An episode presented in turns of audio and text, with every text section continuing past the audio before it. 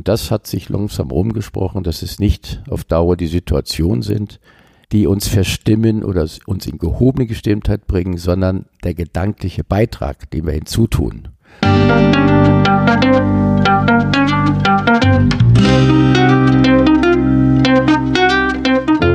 Herzlich willkommen bei der zehnten Folge von Ich, Wir, Alle, dem Podcast und Weggefährten mit Impulsen für Entwicklung.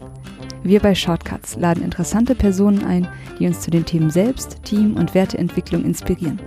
Für mehr Informationen zum Podcast und zur aktuellen Folge schau vorbei unter www.ichwiralle.com. Ich bin Maike Schäbitz, Redakteurin und präsentiere dir heute ein Gespräch zwischen Martin Permantier und Jens Korsen.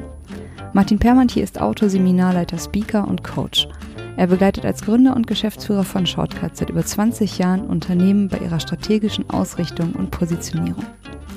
Jens Korsen ist Diplompsychologe, kognitiver Verhaltenstherapeut, Coach und Autor. Er berät als Spezialist für mentale Selbstführung zum Beispiel Führungskräfte aus den Bereichen Wirtschaft und Medien. Mit seiner Philosophie und Praxis des Selbstentwicklers vereint er seit den 70er Jahren psychologische mit pragmatischen Ansätzen für Persönlichkeitsentwicklung, Veränderungsprozesse und Zielerreichung. Und genau darum wird es in der heutigen Folge gehen, wie du zum Selbstentwickler werden kannst wie du dir deiner Denk- und Handlungsmuster bewusst werden kannst, um dann die bewusste Entscheidung für eine gehobene Gestimmtheit zu treffen, wie Jens Gorsen es formuliert, und dann an den Situationen deines Lebens zu wachsen. Und jetzt wünsche ich dir ganz viel Inspiration und Freude mit dieser Folge.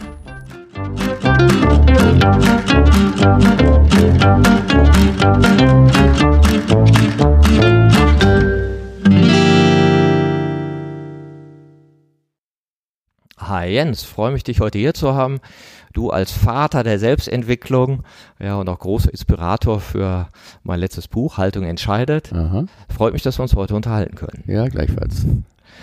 Du hast dich ja sehr viel mit dem Thema Selbstentwicklung beschäftigt und hast auch da, ich sag mal, so eine Art Weg ähm, beschrieben in deinem Buch Selbstentwickler und bist ja auch als Führungskräftetrainer in dem Bereich in Deutschland in den Führungsetagen großer Konzerne unterwegs. Was entwickelt man denn dann eigentlich, wenn man sein Selbst entwickelt? das ist eine große philosophische Frage und da würde ich mir gar nicht zutrauen, das wirklich jetzt einwandfrei zu definieren. Ich mache es mir mal einfach, indem ich sage, das Selbst ist der Teil, der das Ego beobachtet. Also dass man auf die Metaebene kommt, das, was uns hilft, so aus dem mechanischen, aus dem sogenannten Tierbereich, aus dem Überlebensmodus herauszukommen, ist die Fähigkeit, äh, sich von außen zu sehen. Da nimmt man an, dass das Tier nicht hat. Ich glaube, das Tier, soweit ich unterrichtet bin, reflektiert sich nicht. Und das, was mit dem Selbst also ja, beschrieben wird, ist, man kann seine Mechanik beobachten. Äh, wenn man angeleitet wird, es kann sein, dass einige nie den Schritt hinbekommen, dass sie merken, dass sie der Beobachter ihres Denkens und ihres Handels werden können. Und das ist das, was mich beschäftigt. Inwieweit gelingt es, äh, den Menschen ihre Mechanik, ihre Überlebensmechanik das, was das Ego im Fokus hat, überleben. Wie kann ich es schaffen, aus dieser Mechanik herauszukommen? Das Gehirn kümmert sich nicht um Glück oder um Spiritualität, sondern das Gehirn ist programmiert auf Überleben und Leute wollen natürlich mehr als Überleben und das kann man bei mir lernen, wie man da rauskommt und wie man sein, seine Welt erweitert. Das ist interessant. Glaubst du, dass es diese Fähigkeit, eine Metaposition, einen beobachtenden Platz in sich selber zu haben, dass das so die Notwendigkeit ist für Selbstentwicklung? Ja, das glaube ich schon. Also ich gehe davon aus, dass ähm, man sein Denken und Handeln nur wirklich verändern kann, indem man die Bewusstheit hat. Und das ist so das erste Werkzeug des Selbstentwicklers. Es ist ja mein Denkkonstrukt. Der Selbstentwickler hat sich entschieden, am Leben zu wachsen und nicht zu verzagen. Und wenn ich mir meiner selber nicht bewusst bin, wenn ich nicht weiß, wie mein Denken funktioniert, was ich in mir auslöse, wenn es mich so und so denkt oder was ich in anderen bewirke, wenn ich mich so und so verhalte. Wenn ich also völlig unbewusst durchs Leben tapere, dann äh, ist es sehr schwierig, sich zu entwickeln. Das heißt, Selbstentwicklung ist etwas für Menschen, die ihr eigenes Gehirn als entwicklungsfähig begreifen und sich auch vorstellen können, dass die Inhalte ihres Gehirnes sozusagen in Zukunft andere sind als die aktuellen. Ja, das ist sehr intellektuell ausgedrückt. Man könnte mit Viktor Frankl sagen, der, ja, der hat einen schönen Satz mal geprägt, ich lasse mir von meinem Gehirn nicht alles gefallen. Ja, und das beschreibt so schön die, die Mechanik, die Ego-Mechanik, das Überleben. Und wenn man sich jetzt bewusst wird, äh, wie das Gehirn so tickt, dann könnte man sagen, nee, nee, ich weiß, das ist so biologisch sinnvoll, Überlebensmodus, aber das ist mir zu wenig. Ich entscheide, anders zu denken und das kann man trainieren. Und es ist ganz interessant, mal diesen Gedanken zu verfolgen, dass wenn ich nur noch das bestimme, was mir gut tut, zu denken und nicht mich denken lasse, das ist den meisten Menschen gar nicht so bewusst, dass es uns denkt. Also wenn wir in einen Stau fahren, dann entscheiden wir uns ja nicht zu sagen, jetzt will ich mal denken, blöder Stau, sondern wir kommen dahin, es ist uns unangenehm und dann kommt es aus uns raus, es denkt uns, es spricht uns, blöder Stau. Oder was ist das für ein Idiot? Da überlege ich nicht, welche Namen möchte ich denn diesem Menschen da vorne geben, sondern das ist eben im, im Überlebensmodus, heißt das Raufen, Laufen, Todstellreflex, das ist die Mechanik des Gehirns und es macht Spaß, die Mechanik des Gehirns zu wertschätzen, weil sie etwas mit Überleben zu tun hat oder alles mit Überleben. Aber wenn man mehr haben will, dann ist es gut, dem Gehirn freundlichst zuzuschauen und zu sagen, so, jetzt trainiere ich, anders zu denken. Und da gibt es eben diesen sportlichen Satz oder das Credo des Selbstentwicklers, die Situation ist mein Coach und ich kann jetzt entscheiden, was ich zu des, der Situation hinzutue. Also was ist, ist, das sind die Fakten. Und was tue ich jetzt hinzu? Wie bewerte ich jetzt die Situation? Und das hat sich langsam umgesprochen, dass es nicht auf Dauer die Situation sind, die uns verstimmen oder uns in gehobene Gestimmtheit bringen, sondern der gedankliche Beitrag, den wir hinzutun. So, jetzt habe ich etwas länger geredet, aber das ist ungefähr die Erklärung, was ich mache.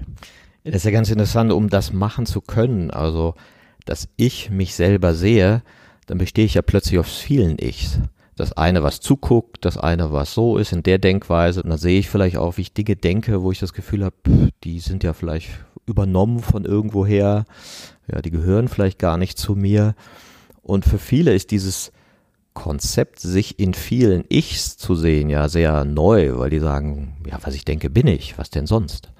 Ja, das, äh, das hat Assa Jolie Ferrucci 1972 in Florenz schon mal beschrieben, die Psychosynthese. Da haben die äh, ja die Hypothese aufgestellt, wir sind viele Teilpersönlichkeiten in der Mitte sitzt das Selbst und drumherum sind so die Wigwams. Und je nach Situation entscheidet das Gehirn, jetzt reagiere ich so, jetzt reagiere ich so, weil ich da die Chance sehe, am besten zu überleben. Und da war auch schon die Idee, wenn es dir gelingt, deine Teilpersönlichkeiten, die von den Situationen ausgelöst wird, also du kannst das gar nicht bestimmen, sondern die wechselnden Situationen bestimmen dein Verhalten. Also ein Beispiel, da sitzt noch einer spät abends im Büro und dann kommt äh, das Reinigungspersonal, reißt die Tür auf und dann schreit man, raus, stören Sie mich nicht. Dann wird die Tür aufgemacht, der Chef kommt rein, guten Abend, aufspringen, darf ich was tun für Sie? Ja, also eine Minute später bin ich ein anderer. Also wechselnde Situationen bestimmen mich und das kann man auch als Teilpersönlichkeiten beschreiben. Es macht aber manchmal Leuten auch Angst, weil sie sagen, wer bin ich denn nun wirklich? Ja, also in der Psychoanalyse versucht man ja eher, äh, dass man das Ich stärkt und dass man eher ja, auch dieses Denkkonstrukt vielleicht sogar verstärkt, komm, du bist jetzt Erwin, du bist in Passau geboren und du bist das jetzt. Und das ist philosophisch wohl nicht haltbar, aber es macht einem weniger Angst. Aber ich arbeite nicht mit diesen Teilpersönlichkeiten, sondern es genügt, wenn man sich die Gedanken anschaut, die mechanisch kommen und langsam lernt, der Boss seines Denkens zu werden und jetzt nicht mehr blöder Stau zu denken, sondern Haltung anzunehmen, also körperlich auch richtig sich gerade hinzusetzen, Menschwerdung. Und dann denke ich nicht blöder Stau, sondern denke ich Danke Situation, danke Stau, du bist mein Coach, das ist eine Trainingseinheit für mich. Wie kann ich damit umgehen und dann finde ich Lösungen. Und wenn ich jetzt eine Führungskraft bin und ich erlebe mich in verschiedenen Situationen sehr unterschiedlich, wie lerne ich denn dann zu differenzieren, nach welchen Impulsen ich mich jetzt ausrichte? Also was ist sozusagen die gewünschte Haltung? Du sagst ja, es gehobene Gestimmtheit, das ist immer die richtige Richtung. Schau, dass du gut drauf bist, dann ergibt sich der Rest. Oder braucht es noch so was Analytischeres, um sich selber wirklich entwickeln zu können? Nein, ich glaube, das geht ja auch so schnell. Äh, wenn man sich immer erst dann hinsetzt und sagt, ja, welche Teilpersönlichkeit und wie will ich jetzt sein? Äh, deshalb habe ich mich ja darauf spezialisiert, auf die Stimmung. Also dass ich nicht mehr wie früher auf das Erreichen konkreter Ziele hincoache, sondern auf das Erreichen einer gehobenen Gestimmtheit. Und wenn es mir gelingt, nicht mehr mit dem Stirb und Werde, also mit dem Leben auf Kriegsfuß zu stehen und permanent zu klagen und blöder Stau und Gemeinheit und Unverschämtheit und das gibt's doch nicht oder auf Menschen bezogen, was ist das für ein Idiot oder was ist das für eine Zicke, oder ich, was bin ich doch für ein armes Schwein. Also wenn ich nicht mehr in diese Mechanik der Beurteilung hineinfalle und mich dadurch verstimme, sondern mir bewusst werde, dass das ja nur mein Beitrag ist, mein automatischer Beitrag, dann kann ich sagen, so und jetzt bestimme ich, was ich denke und wie ich vorhin gesagt habe, bestimme ich, Haltung annehmen, das ist jetzt eine Situation, in der ich mich entwickeln kann und dadurch komme ich aus der Ohnmacht des erleidenden kleinen Kindes in, ja, in, in Selbstermächtigung, dass ich der Boss bin meiner Gedanken und damit natürlich irgendwann auch ja, meines Erlebens und wenn man will sogar meines Schicksals. Mhm. Manche sagen, ja, das ist ja unauthentisch, wenn ich immer gut drauf bin und immer gute Laune habe. Ja, man muss doch auch mal sagen, wie es einem wirklich geht und manchmal ist man immer schlecht drauf. Ich bin lieber authentisch. Ja, das ist, äh, das ist ein kleiner Irrtum. Ähm, die, das Authentische ist ja häufig auch das, das Mechanische. Also ich bin eben so, ich bin eben jähzornig, ich äh, gebe dir jetzt Namen, ich sag, du bist ein blöder Hund. Ich bin aber wahnsinnig authentisch. Also wenn ich von Selbstentwicklung rede, dann ist es auch mal wichtig zu beobachten, äh, was, was was ist eigentlich das Mechanische? Und das Mechanische würde ich eben noch nicht als Persönlichkeit, als authentisches Ausdruck der Persönlichkeit anschauen. Aber ich möchte auf einen, ja, Miss, ein paar Missverständnis hinweisen, wenn ich sage, ich coache auf gehobene Gestimmtheit. Dann ist es auf keinen Fall die Anweisung, jetzt permanent gute Laune zu haben. Das ist ja unmöglich, weil die wechselnden Situationen werden ja erstmal wirklich automatisch ganz schnell im Sinn des Überlebens eingeschätzt auf gefährlich oder günstig. Und das ist eine Mechanik. Und da kann ich auch traurig sein und mal wütend sein. Aber, und das ist ja wichtig, nicht so lange, ja.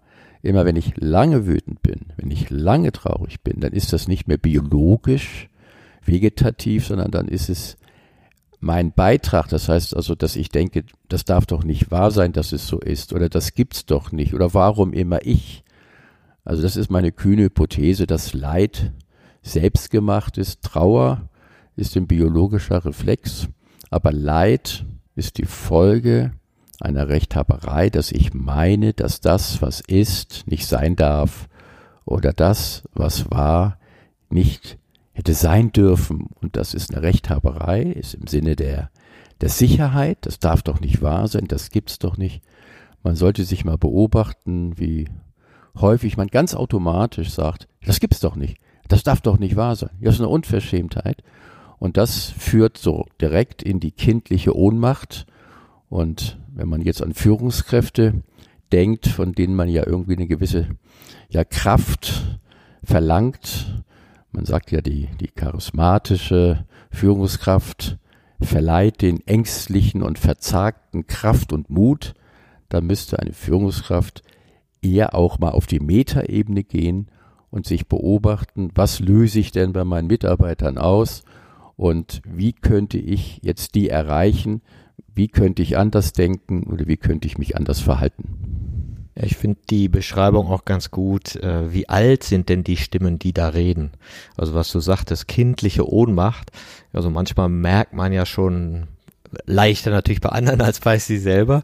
Ach, guck mal, ja, da bin ich aber jetzt sehr kindlich unterwegs. Ich habe kein Vertrauen, ich habe keine Selbstbewusstheit, ja, ich fühle mich überwältigt von der Welt und bin so ein bisschen in so einer Kindhaltung, ja. Und das scheint mir auch so zu sein, dass das, was du so als beobachtende Instanz beschreibst, so was Erwachseneres ist, was eben mehr sehen kann, was vielschichtiger auf sich selber schauen kann. Ja, das ist richtig. Also ich war ja 30 Jahre Therapeut in eigener Praxis und da habe ich auch eher mehr privat beraten. Zu mir kommen ja immer Leute, die unzufrieden sind, also die nicht in Frieden sind, nicht, sondern denen fehlt etwas, die wollen noch mehr von etwas haben und sind eher defizitorientiert, mangelorientiert, beklagen sich. ist alles so gemein. Und es ist mir erst später bewusst geworden, dass ich letztendlich ja immer versucht habe, diese Menschen voller Angst oder auch voller keine Zuversicht versucht habe, denen zu helfen, aus ihrer Kinderwelt, aus ihrer Ohnmachtswelt herauszukommen. Also wenn man das so auf einen einfachen Nenner bringt, habe ich versucht in meiner Arbeit als Verhaltenstherapeut, ja, die, die Menschen erwachsener zu machen. Also aus dem ängstlichen, ohnmächtigen, erleidenden Kind zu einem bewussten Erwachsenen werden. Was nicht heißt, dass ich das Kind diskriminieren möchte. Es ist für Lebensfreude sehr, sehr wichtig, dass man albern sein kann, dass man sich freut, dass man spontan ist. Nur wenn es um Lösung geht, wenn es um Planerfüllung geht, wenn es ja um Struktur geht, dann ist es ganz gut, erwachsen zu sein und auch eben auf die Metaebene zu kommen und mal wohlwollend von außen zu gucken, was läuft denn da, wie läuft denn meine Mechanik. Das nenne ich erwachsen, also wachsen an den Situationen. Danke, Situation, du bist mein Coach, ist eine Erwachsenenhaltung. Ich glaube, viele Führungskräfte haben für sich schon einige dieser Potenziale erkannt, sei es durch Coaching oder sich selber mit Selbstentwicklung beschäftigen und haben doch das Gefühl, ich bin in Strukturen, wo da, wo ich nicht so wirksam werden kann damit. Weil ich vielleicht über mir noch äh, Shareholder habe, die sagen, alles schön und gut, was du da erzählst, aber wir wollen fünf Prozent mehr Rendite. Ja, und dann stehe ich da mit meiner Empathie und all diesen Fähigkeiten und dann werden die Leute schnell zynisch, weil sie das Gefühl haben, Mensch, ja, es braucht noch mehr als die Selbstentwicklung, es braucht vielleicht auch noch Veränderung der Strukturen. Das ist ganz wichtig. Sagen ja auch häufig Teilnehmer meines Vortrages. Sie sagen, ja, Carsten, ich verstehe das schon und, und ich, ich weiß, dass ich mich entwickeln kann über Bewusstheit, über eine Geisteshaltung. Nur mich ärgert das dann so, dass ich mich so anstrenge und die da oben, meine Chefs, die lassen die Sau raus, wie immer, kümmern sich um nichts. Und was bringt mir das eigentlich, dass ich mich jetzt entwickle, dass ich bewusster werde? Die Organisation entwickelt sich nicht. Die geben genau. mir keinen, keinen, keinen größeren Raum. Äh, dann sagt man, sei ein Entrepreneur, sei ein Unternehmer, wir verlangen von dir verantwortliches Denken, ja, unter, denke unternehmerisch und kaum äh, werde ich mal kreativ und habe mal eine tolle Idee, die nicht ganz so in der Norm ist, dann sagt man, nee, nee, nee, nee, nee, so geht es nicht. Und dann verteidigen die da oben wieder ihre Freunde oder ihre Ziele, die vielleicht gar nicht immer nur Firmen fokussiert sind, sondern auch persönlichkeitsfokussiert. Und deshalb meine ich eben, wenn man in einer Firma spürt, so wie Malik, der Professor für Betriebswirtschaft, mal gesagt hat, sehr erstaunlich, dass das eher ein, ein Betriebswirt sagt, in der heutigen Transformation, das ist ja kein normaler Change hier, das ist eine Transformation, werden wir mit dem alten Denken keine neuen Lösungen finden und dann sagt er, der Mensch muss ein anderer werden. Und da sind wir wieder am Anfang. Wer nicht weiß, wie es ihn macht, wie es ihn denkt, der kann kein anderer werden. Und wenn die Organisationen nicht auch eine andere Idee haben, was ja auch schon gemacht wird durch agiles Management, durch Scrum oder durch Design Thinking. Äh, Hierarchien werden aufgelöst. Der Satz gefällt mir ganz gut. Die Entscheidungen werden dort getroffen, wo die Informationen sind. Ja, aber da ist doch schon einiges im Gange. Nur die Gehirne, die gehen natürlich nicht so schnell mit. Das muss man auch irgendwie akzeptieren. Natürlich sagt man sich, die haben es doch kapiert vielleicht sogar die Idioten, ja, die sollten es doch jetzt mal machen. Die haben es doch kapiert, die sind doch nicht blöd, die haben doch studiert. Ja, aber das Gehirn läuft nach ganz anderen Dimensionen. Das, das ist auf Sicherheit drauf. Jetzt haben wir doch gerade was kapiert. Nein, nein, nein, wir sind gegen Neues. Und da ist es eben wichtig, dass von der Führung her eine psychologische Sicherheit aufgebaut wird. Das hat man hat festgestellt, dass Teams besser, effektiver arbeiten, wenn keine Angst besteht, wenn jeder mal was alles sagen kann, was er denkt, auch sagt, Chef, ich sehe das anders und wenn eine psychologische Sicherheit da ist, keine Angst vor Entwertung und Respekt vor meiner Art zu denken, dann, dann wird man innovativ. Aber Innovation ja, wird verhindert über Angst. Mhm. Du sagst ja auch, dass diese neuen Haltungen und Denkweisen geübt werden müssen. Also, dass man pilotiert eben mit agilen Arbeitstechniken als Beispiel. Und oft zeigt sich dann doch, dass der Entwicklungsdruck in der Spitze nicht so groß ist oder dass er so verstanden wird, ja, wir müssen uns jetzt ändern, wir müssen agiler werden, weil wir jetzt die Digitalisierung haben, weil jetzt künstliche Intelligenz kommt und weil jetzt alles anders wird. Und diese Motivation scheint nicht so besonders attraktiv für alle zu sein. Ja, und jetzt liest man schon, oh, New Work haben wir wieder abgeblasen, wir machen weiter wie früher. Ja, und Kuschelecken haben uns nichts genützt. Na klar haben die nichts genützt, weil Kuschelecke macht ja keine neue Denkweise, keine neue Haltung und formt auch kein neues Menschenbild. Ja, und da ist vielleicht auch die Schwierigkeit, wie kommen wir dazu, dieses Neue, diesen Wandel und diese neue Denkweise attraktiv zu vermitteln oder auch für den Einzelnen attraktiv erscheinen zu lassen und eben nicht als Zwang, du musst dich ändern, sondern hey, du kannst dich entwickeln und danach ist das Leben angenehmer für dich. Naja, das ist, hat etwas mit der Vorbereitung auf das Gespräch zu tun und mit der Gestimmtheit der Führungskraft. Äh, ihr müsst ist äh, ungünstig, nicht? Weil ihr müsst, da kommt sofort so eine Reaktion, ich muss gar nichts sondern das ist ja das, was man auch früher schon trainiert hat. Nicht direktive Gesprächsführung, dass man den anderen erstmal wahrnimmt in seiner Gestimmtheit, dass man, dass er sich nicht bedroht fühlt. Da haben aber die Führungskräfte heute auch keine Zeit oder auch keine richtige Schulung. Äh, das haben sie mal gelesen, aber das ist ja bekannt. Auch das, was man mal erkannt hat und sogar will, kann man unter Stress eben nicht anwenden, weil dann die alten Autobahnen im Gehirn wieder laufen und da geht es dann wieder um Kommandieren und Korrigieren, Kontrollieren. Und es ist ein, ein langsamer Prozess, äh, wo man sich auch zusammensetzt und immer wieder darüber redet, äh, was heißt Respekt, was heißt gehobene Gestimmtheit. Und das kann man nicht diktieren. Äh, ich habe eben nur festgestellt, wenn es, es gibt das alte Wort vom Betriebsklima, wenn es ein, ein freundliches, ein wertschätzendes Klima ist, wo trotzdem jetzt nicht gekuschelt wird, sondern wo wir auch ganz klar sagen, das sind unsere Ziele, aber wir unterscheiden zwischen Person und Verhalten. Die Person wird nicht bewertet, die Person ist außen vor, sozusagen seit Geburt okay. Und das Verhalten wird auf günstig, ungünstig beurteilt dann schafft man das, dass die Person sich nicht so persönlich beleidigt fühlt, sondern dass man sagt, du bist okay, komm. Nur schau mal, das ist aus meiner Sicht ungünstig. Wie siehst du das? Ja, ich sehe das ganz anders. Und wenn dann eine psychologische Sicherheit da ist in der Gruppe, dass man auch wagt, wirklich mal zu seinen Gedanken zu stehen und dann ernst genommen wird, dann wird auf die Dauer eine andere Stimmung im Betrieb herrschen, was häufig auch von den Führungskräften letztendlich bestimmt wird. Und in dieser Stimmung werden neue Lösungen gefunden. Und ich bedauere das, was du vorhin gesagt hast, dass man bereit ist natürlich, komm, wir versuchen mal was. Die Gehirne sind aber noch nicht so schnell. Und dann sagt man, ich habe es doch gleich gesagt, die können das nicht, die wollen Verantwortung übernehmen, aber schaffen das nicht.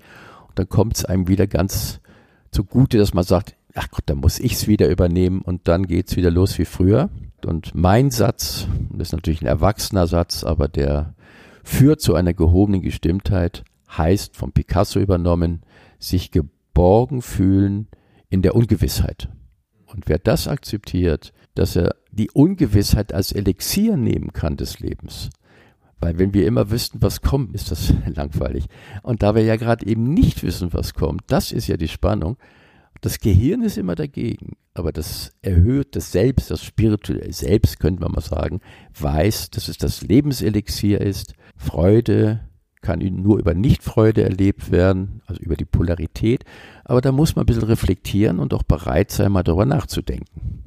Ja, das Leben mit Unsicherheit auf der offenen Straße ist ja für viele nicht so attraktiv erstmal. Weil für das sagen, Gehirn nicht attraktiv. Ja, für das Gehirn, genau. Und gleichzeitig sagst du ja auch, äh, Veränderung ist nur möglich mit Emotionen. Also Neuroplastizität, also die Veränderung von Denkstrukturen ist nur möglich mit positiven Gefühlen, mit einer Zuversicht und auch mit einer Lust auf Zukunft. Ja, das, das hat die Gehirnforschung sehr stark bewiesen. Und mein, mein Freund, der Gerald Hüther, der ist da ganz beseelt und könnte man sich wirklich mal ein paar YouTubes anhören von ihm. Der ist sehr engagiert und möchte das Schulsystem ändern, weil er sagt, die Gehirne sind überhaupt nicht in hoher Schwingung. Die Kinder freuen sich nicht und wer sich nicht freut und wer sein Gehirn nicht in hohe Schwingung bringt, der kann nichts lernen. Wir brauchen Begeisterung. Hatte sehr viele Beispiele, dass einer ja, das Beispiel von einem 85-jährigen Mann, der Sinologe ist und unbedingt Chinesisch lernen will und geht dann in ein Institut und mein Gott, vergisst wieder alles. Oh ja, ja, oh, ich, nein, nein. Ach, ich bin zu alt, mein Gehirn ist verkalkt, ich höre auf. Und dann verliebt er sich in eine 60-jährige erotische Chinesin, ist verliebt, folgt ihr nach China, lebt mit ihr zwei Jahre in ihrem kleinen Dorf und nach zwei Jahren spricht dann der 87-Jährige fließend Chinesisch das, sagte Herr Hüter immer, ist ein Beweis, wenn das Gehirn begeistert ist, dann lernt mhm. es. Genau, denn was, welche Aspekte der Zukunft könnten wir uns in deiner Meinung nach verlieben? Also was siehst du so als positives Potenzial, wo man sagt, hey, schaut doch mal dahin, dann, dann hast du Lust auf Zukunft.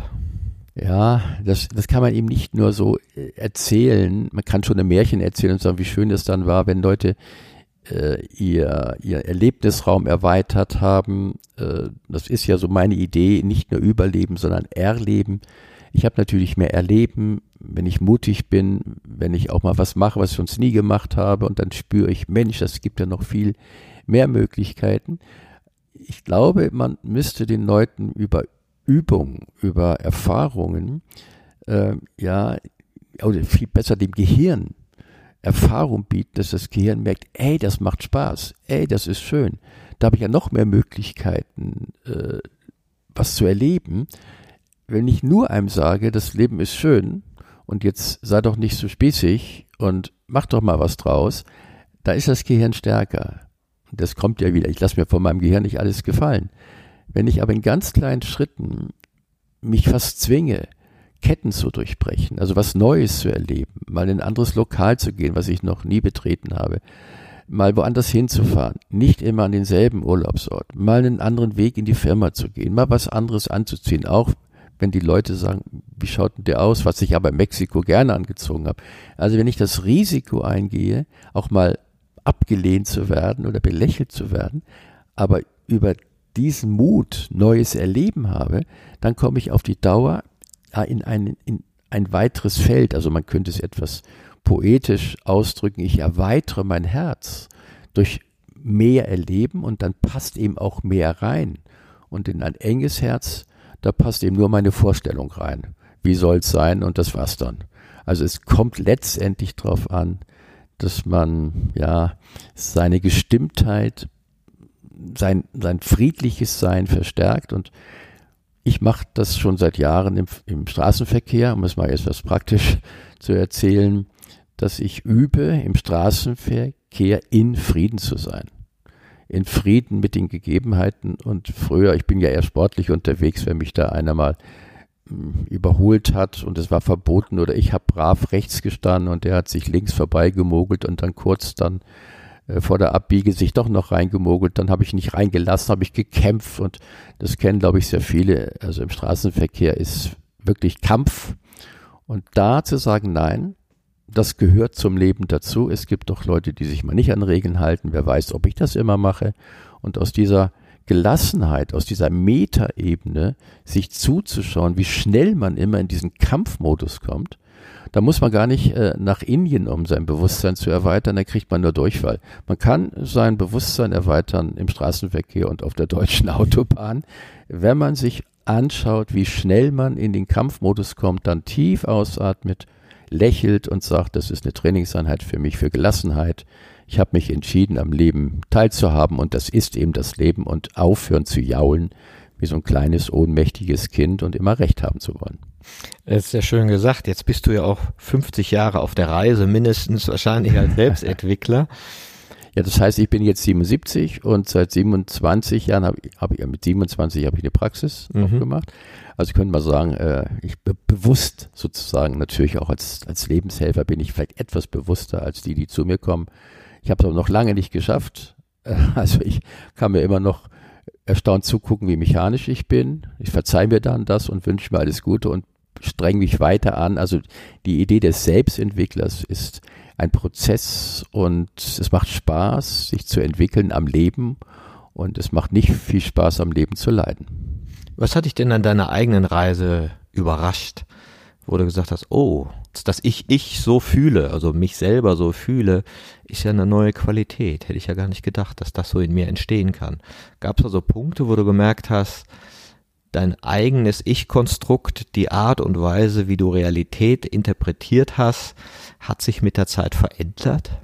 Ja, ich habe das erst vor kurzem erlebt. Für mich war immer so auch ja in Richtung Sicherheit, also Besitz wichtig ich habe dann ein Haus in Frankreich gehabt und das habe ich sehr schön gemacht und einen Garten und einen kleinen See und und das war so ja so ein Besitzerstolz und das gehört mir ne?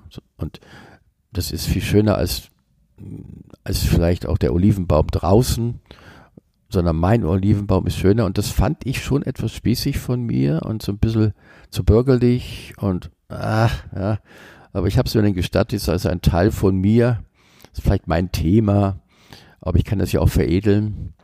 Und ich habe jetzt in den letzten Jahren, ich das Haus dann auch verkauft habe in Frankreich, so gespürt, äh, ja, wie mich das Besitzen ja auch besitzt und auch eine Mechanik auslöst und ich, wenn wir jetzt wieder woanders hinfahren, dann genieße ich das, durch den Park zu gehen oder wir uns da mal ein Häuschen mieten, da in so einem Park und dann der Besitzer den Park pflegt und gießen muss und plötzlich merke ich, Mensch, ist ja nicht viel schöner, dass ich die Natur erlebe, ohne die Pflicht immer zu gucken, ich muss da schneiden, ich muss da gießen und mm, zugegebenermaßen ist, glaube ich, etwas spät diese Erleuchtung, diese Erleichterung gekommen, dass ich ja viel mehr genießen kann, wenn es mir nicht gehört. Ja, ich kann ja mal, wie schön ist das alles? Ja, und früher war ich, habe ich immer so eher gedacht, erst wenn es mir gehört, äh, dann, dann ist es besonders schön. Und das stimmt nicht, ja. Und das ist zum Beispiel eine Sache, wo ich gemerkt habe, dass ich mich entwickelt habe und dass ich, ja, dass, dass der Besitz wohl eher im Sicherheitsthema und nicht im Erlebnismodus läuft. Mhm. Wenn jetzt der Jens von vor 20 Jahren hier zur Tür reinkommen würde und du würdest sich mit dem unterhalten, was wären noch so Unterschiede in der Selbstentwicklung, die du vielleicht beobachten könntest? Ja, ich, ich würde nicht mehr so ganz schnell, spontan äh, beurteilen. Ich würde nicht so schnell sagen, so ein Idiot, was sind das für eine Zicke. ich ähm, habe das, vielleicht auch durch meinen Beruf natürlich, was ein bisschen einfacher ist, gelernt, dass das Gehirn des anderen zu respektieren. Ich habe da so einen Satz, der mir geholfen hat, der ist ja gar nicht so spirituell, ja eher wissenschaftlich, aber der hilft mir in eine friedvolle Haltung zu kommen. Wenn mich einer beleidigt oder das nicht so macht, wie ich es mir vorstelle, dass ich da nicht so spontan reagiere und denke, voll Depp, sondern ja, dass ich mit Abstand fast sagen kann, mein Gott, mir gibt sein neuronales Gitterbett hier, also sein Gehirn im Augenblick nicht her. Und es ist wirklich so, dass mir dann fast warm ums Herz wird, weil ich sage, mein Gott, der, der kann ja gar nicht anders sehen. Das ist ja seine Konditionierung, all seine Werte, wo er herkommt. Das, das ist ja naiv, das so persönlich zu nehmen oder ach Quatsch zu sagen oder dem immer einzureden, er soll die Welt anders sehen. Er sieht sie eben so und mehr gibt sein neuronales Gitterbett nicht her. Und ich habe vor kurzem einer Freundin meiner Frau, die sich sehr über ihre Mutter noch beklagt hat und ist auch schon 90 die Mutter und immer noch sagt meine Mutter und die hat mein Leben zerstört habe ich gesagt, ist es dir nicht möglich, mal diesen Satz aufzuschreiben und häufig zu lesen? Meine Mutter hat mich so geliebt, wie sie konnte. Punkt. Mehr war nicht drin. Also mehr gab ihr neuronales Gitterbett nicht her. Und es ist naiv, immer hinter einem Gehirn herzulaufen und sagen, jetzt lass doch mal los und sei mal so, wie ich es mir vorstelle. Und auch wenn es wissenschaftlich klingt, kann es, glaube ich, eine liebevolle Haltung verstärken, wenn man den anderen verständnisvoll einfach anschaut und sagt, mein Gott, auch jetzt, wenn man politisch eben die, die Rechten und die Linken, die sehr, sehr leidenschaftlich unterwegs sind und natürlich sehr, sehr rechthaberisch, dass man auch sagt, was haben denn die alles erlebt? Und man hat übrigens festgestellt, dass das Gehirn von Linken und von Rechten ungefähr die gleichen Erfahrungen gemacht hat. Nämlich sehr viel Entwertung in der Kindheit. Und dann kommt natürlich Aggression.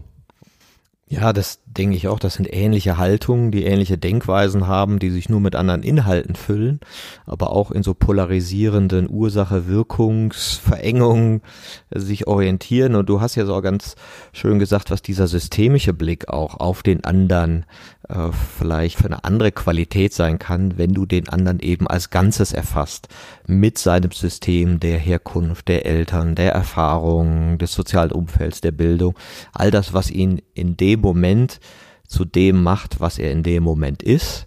Ja, und äh, das ist ja auch diese Ermächtigung, wenn du deine Eltern daraus entlässt, äh, noch irgendwie was für dich tun zu müssen, ja, gehört ja auch zu dem inneren Erwachsenwerden. Die Krux ist, dass man das sehr gut intellektuell begreift, ist auch sogar, ja, genau, das ist auch von mir jetzt so rechthaberisch. Aber das ist ja, das ist ja so meine, ja, auch mein Weg, meine Erkenntnis, sozusagen meine Erleuchtung, meine Erleichterung, dass ich gesehen habe, es geht über die Stimmung. Äh, wenn ich jetzt einem erkläre, guck mal, das neuronale Gitterbett ist da oben in Ostfriesland oder ist da unten im Berg, äh, im, im tiefen Berg äh, in Bayern konditioniert worden, dann ist das kognitiv. Wenn es aber einem gelingt, über Dankbarkeitsrituale, über Achtsamkeitsübungen, über Meditation die Distanz zu bekommen zu dieser Mechanik, erst dann gelingt es. Also erst wenn ich eine Stimmung habe, eine friedliche Stimmung, eine Stimmung, die mit Respekt geprägt ist. Es geht also eher wirklich um die Basis. Am Anfang ist die Stimmung. Also da widerspreche ich ja äh, dem, am Anfang ist das Wort, nicht der Bibel. Also ich glaube, wenn das, nicht was heißt glaubt, das ist ja bekannt, wenn das Kind auf die Erde kommt, dann hat es eine Stimmung. Es weiß noch nicht mal, dass es getrennt ist von der Mama. Das merkst du erst, wenn das Gehirn sich ein bisschen entwickelt. Das ist ein interessant, dass die Psychologen diesen Augenblick, wo das Kind merkt, dass es getrennt ist von der Mutter, ist der Anfang der Angst. Und dann kommt die Sehnsucht zurück in die Geborgenheit. Das das, das ist immer das Gehirn. Zurück in die Sicherheit. Zurück in die Geborgenheit. Und das habe ich aber vor lauter Begeisterung über diese Theorie äh, deine Frage vergessen. Na, du hast gesprochen von der Gegenwärtigkeit, in der ich präsent bin in mir, der ich mich als lebendig empfinde, aber auch nicht meine Gedanken bin. Ja, so zum Beispiel in Meditation, ja, wo ich also sehen kann, ach guck mal, da kommen sie, da gehen sie. Ja. Die meisten Gedanken sind eh Wiederholungen, ja, die habe ich alle schon mal gedacht, Ja. die kenne ich auch schon. Und meine Lebensqualität würde nicht äh, schlechter sein, wenn ich mal darauf verzichten würde, diese Gedanken zu denken.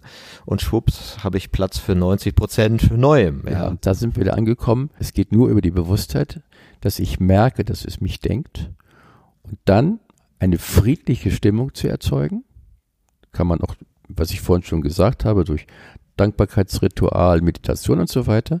Und aus dieser friedlichen Stimmung werde ich es dann schaffen, fast automatisch Leute nicht mehr zu entwerten. Also ich glaube, es geht wirklich darum, wie schaffe ich es, eine friedliche Stimmung zu erzeugen, was nicht heißt, dass ich da nicht kämpfe. Also das ist ganz wichtig zu sagen, dass die gehobene Gestimmtheit nicht heißt immer gute Laune.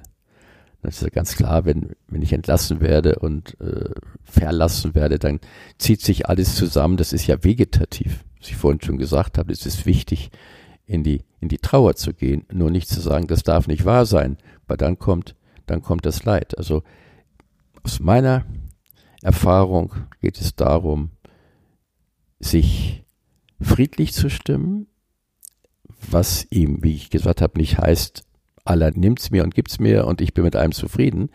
Aber wenn ich nicht mehr meine Energie verliere, gegen das Leben zu sein, das gibt's doch nicht, und dann ins Opfer falle, sondern wenn ich das Adrenalin, was ich ja brauche, um was zu verändern, wenn ich das lieber benutze, um mein Ziel zu erreichen.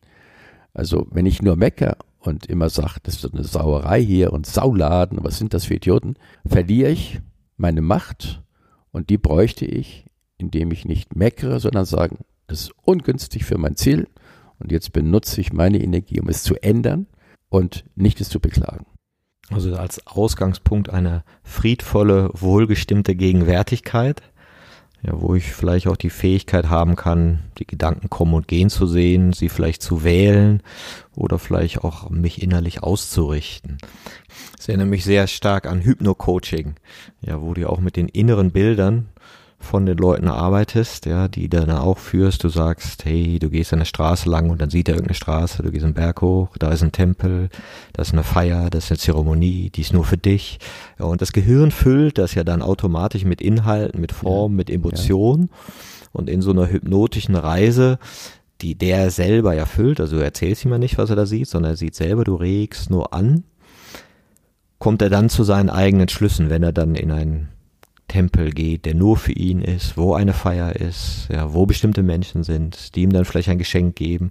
Und das ist immer ganz faszinierend, wenn man solche Reisen macht, dann sehen alle etwas und alle bekommen ein Geschenk und das ist immer individuell. Und das kann für die Leute manchmal sehr magisch sein, Ja. was da passiert. Ja. Das ist, das hat viel was mit, mit Liebe zu tun und mit Erkennen seines Wertes.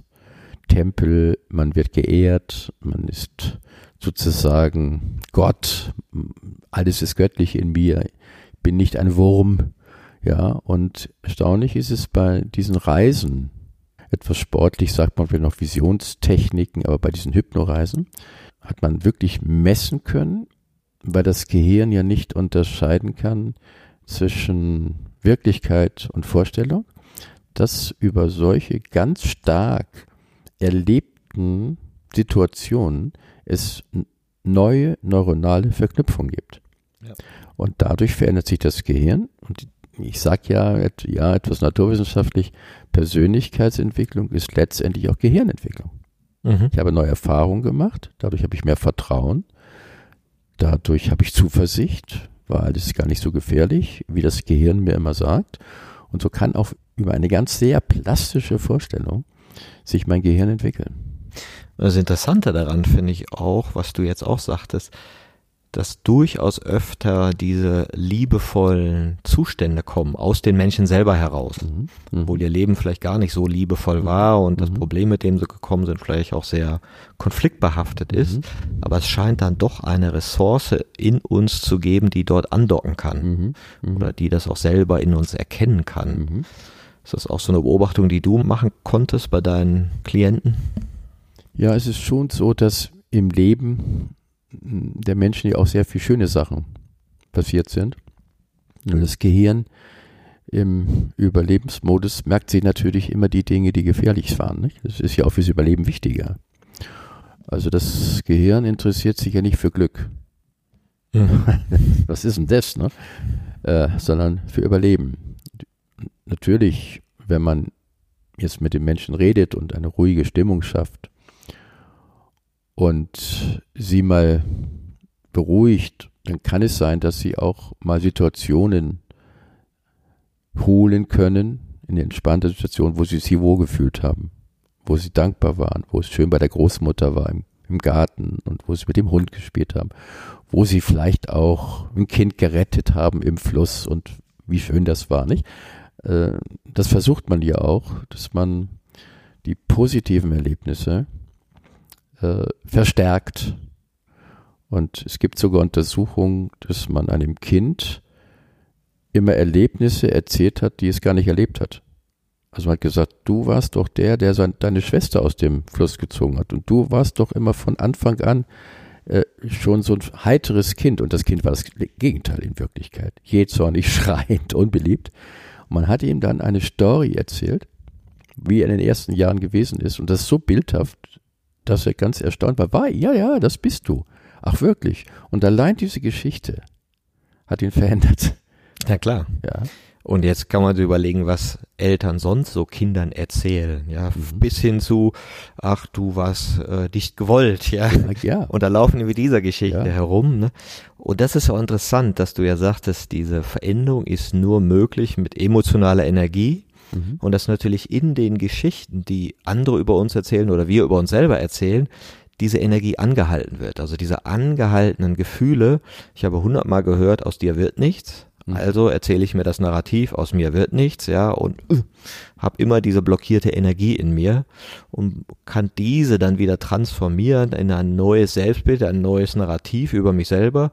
Ah nee, aus mir ist ja was geworden. Ja, ja ich lebe ja. ja ne? Also eins, das, das erinnert mich ganz stark daran, gut, dass du das noch so erzählst, das hätte ich sonst vergessen, wie wichtig das ist, ähm, dass man sich äh, bewusst wird, dass meine Worte oder meine Begriffe natürlich ganz stark auch mein Schicksal bestimmen und auch mein Klagen meine Verstimmtheit bestimmt. Und man kann wirklich schon nach paar Wochen merken, wenn man sich wirklich vornimmt, ich klage nicht mehr.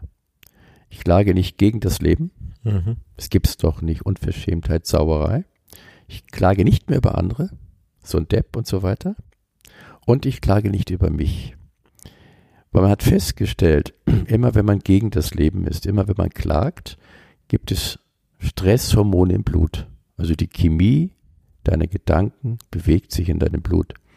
Und wenn man jetzt eine Haltung annimmt und sagt, ich bewerte nicht mehr, ich sage wohl, das ist ungünstig für mein Ziel, aber ich bewerte nicht mehr die Menschen, ich klage nicht mehr gegen das Leben über andere und über mich, wird schon nach ein paar Wochen sich eine andere Stimmung erzeugen. Und das ist das beste Medikament.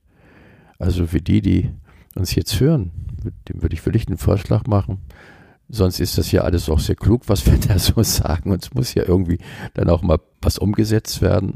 Und der Vorschlag von mir ist, ab heute nicht mehr klagen. Und mhm. immer wenn man merkt, dass es ein klagt, dann haut man sich mit der einen Hand auf den Handrücken der anderen und sagt, aha, jetzt klagt es mich wieder. Und allein die Bewusstheit, dass ich denke, Unverschämtheit, du Zicke oder mal bin ich blöd.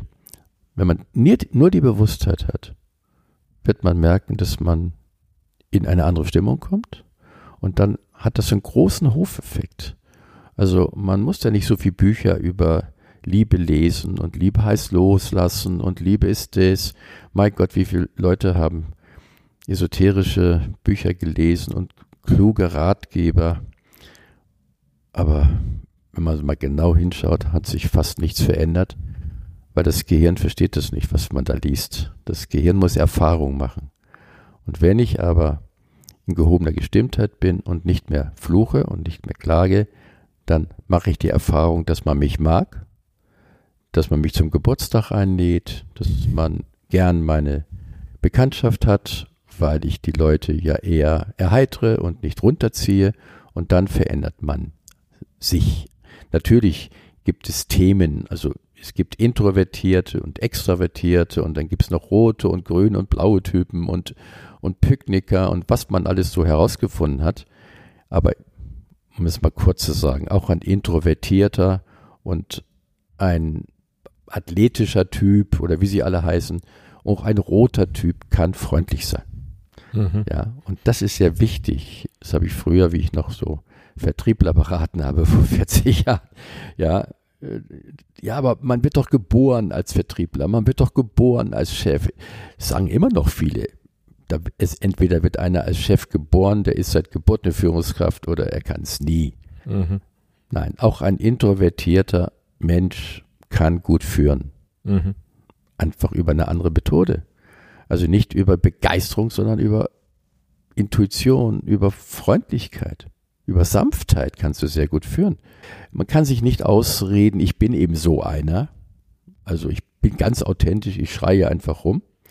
Sondern man kann schon auch, wenn man ein bestimmtes Thema hat, der eine hat ein Abenteuerthema, der eine hat eher ein Puzzlethema oder ein analytisches Thema, aber trotz dieses Themas, wie Goethe gesagt hat, jeder ist unter einem bestimmten Thema auf die Welt gekommen, was ja eher auch was Mechanisches noch ist, kann man trotzdem über Bewusstheit und über Disziplin, das heißt Disziplin über die Gedanken, die ich dann denke, kann man freundlich werden. Und damit man das dann wieder auf die Wirtschaft bringt, kann man sagen, freundlich sein macht Umsatz. Und das sind nicht immer nur die Überzeugungen, was das Produkt alles kann und den wird man den Kunden, bespricht man dann und will ihn überzeugen. Wenn der Kunde mich nicht mag, dann kauft er nicht. Das ist ein äh, schönes Bild, also freundlich sein, um das eigene Gehirn überhaupt umbauen zu können. Mhm. Weil wenn ich selber nicht gut drauf bin, dann wird das Gehirn einfach nur mechanisch weiter reagieren und zur Selbstentwicklung gehört sozusagen die Freundlichkeit. Ja. Ne? Oder wie Walt Whitman sagte, Klagen steht nicht auf meiner Rechnung. Ja, völlig richtig. Und man hat ja einen doppelten Profit, nicht? Also ich habe das gerade mit einem Klienten gemacht, äh, der immer so, ah, sei er nicht so mürrisch, sei er nicht so skeptisch, mein Gott, immer das Negative. Und dann haben wir gesagt, okay, wir machen mal ein Experiment und ich will mal sehen, Carsten, ob das wirklich stimmt, was Sie sagen. Dann sage ich, okay, geben Sie sich die Chance. Und der hat dann jeden Abend beim Einschlafen sich die Augen zugemacht, also Augen geschlossen und sich entspannt, ein paar Mal tief ein- und ausatmen und sich dann vorgestellt, in welchen Situationen er freundlich ist. Also morgens, wenn er dann ins Café geht, lacht er, lächelt er die Bedienung an, ein Cappuccino. Ach, wo kommen Sie denn her? Sind Sie das erste Mal hier? Ah, ich komme aus der Pfalz. Ach, da bin ich auch mal gewesen. Also freundlich. Und dann mit dem Taxifahrer freundlich und dann in, im Büro. Ja, und der hat sich dann ein F auf den Handrücken äh, gemalt. F heißt freundlich. Und dann hat er abends sich vorgestellt und gelächelt. Mm, ist das schön, wenn ich freundlich bin. Und am Tag hat er dann sich erinnert und der hat mir nach sechs Wochen gesagt, also Herr Korsen, ich habe es nicht geglaubt. Ich habe schon mal zwei Jahre Psychotherapie gemacht. Das hat mir nicht so viel gebracht, als mein Commitment, mich konzentriert auf Freundlichkeit, ja, zu committen sozusagen. Es hat so viel verändert. Also meine Frau sagte, was ist mit dir los? Nimmst du Psychopharmaka? Die Kinder sind begeistert. Also das ist ein so klares Experiment. Jeder, der uns hört, ab heute nicht mehr klagen und Experiment. Ich bin freundlich, auch wenn der andere nicht freundlich ist. Da hilft so schön der Satz, habe ich auf Fränkisch gehört, er macht Seisach und ich mach Meisach. Der ist mürrisch, kann er auch, klar, und ich bin freundlich. Ich lasse mich nicht in seinen Sumpf ziehen. Habe ich beim Tennisspielen auch immer geübt, wenn mich einer betrogen hat. Der Ball ist aus, der war, der war drin.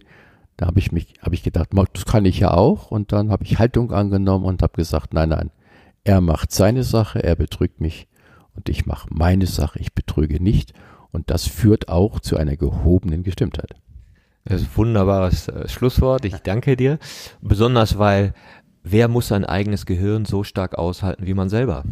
Und wenn man da schon ein Quatsch in sich hat, dann lieber einen freundlichen. Ne? Ja.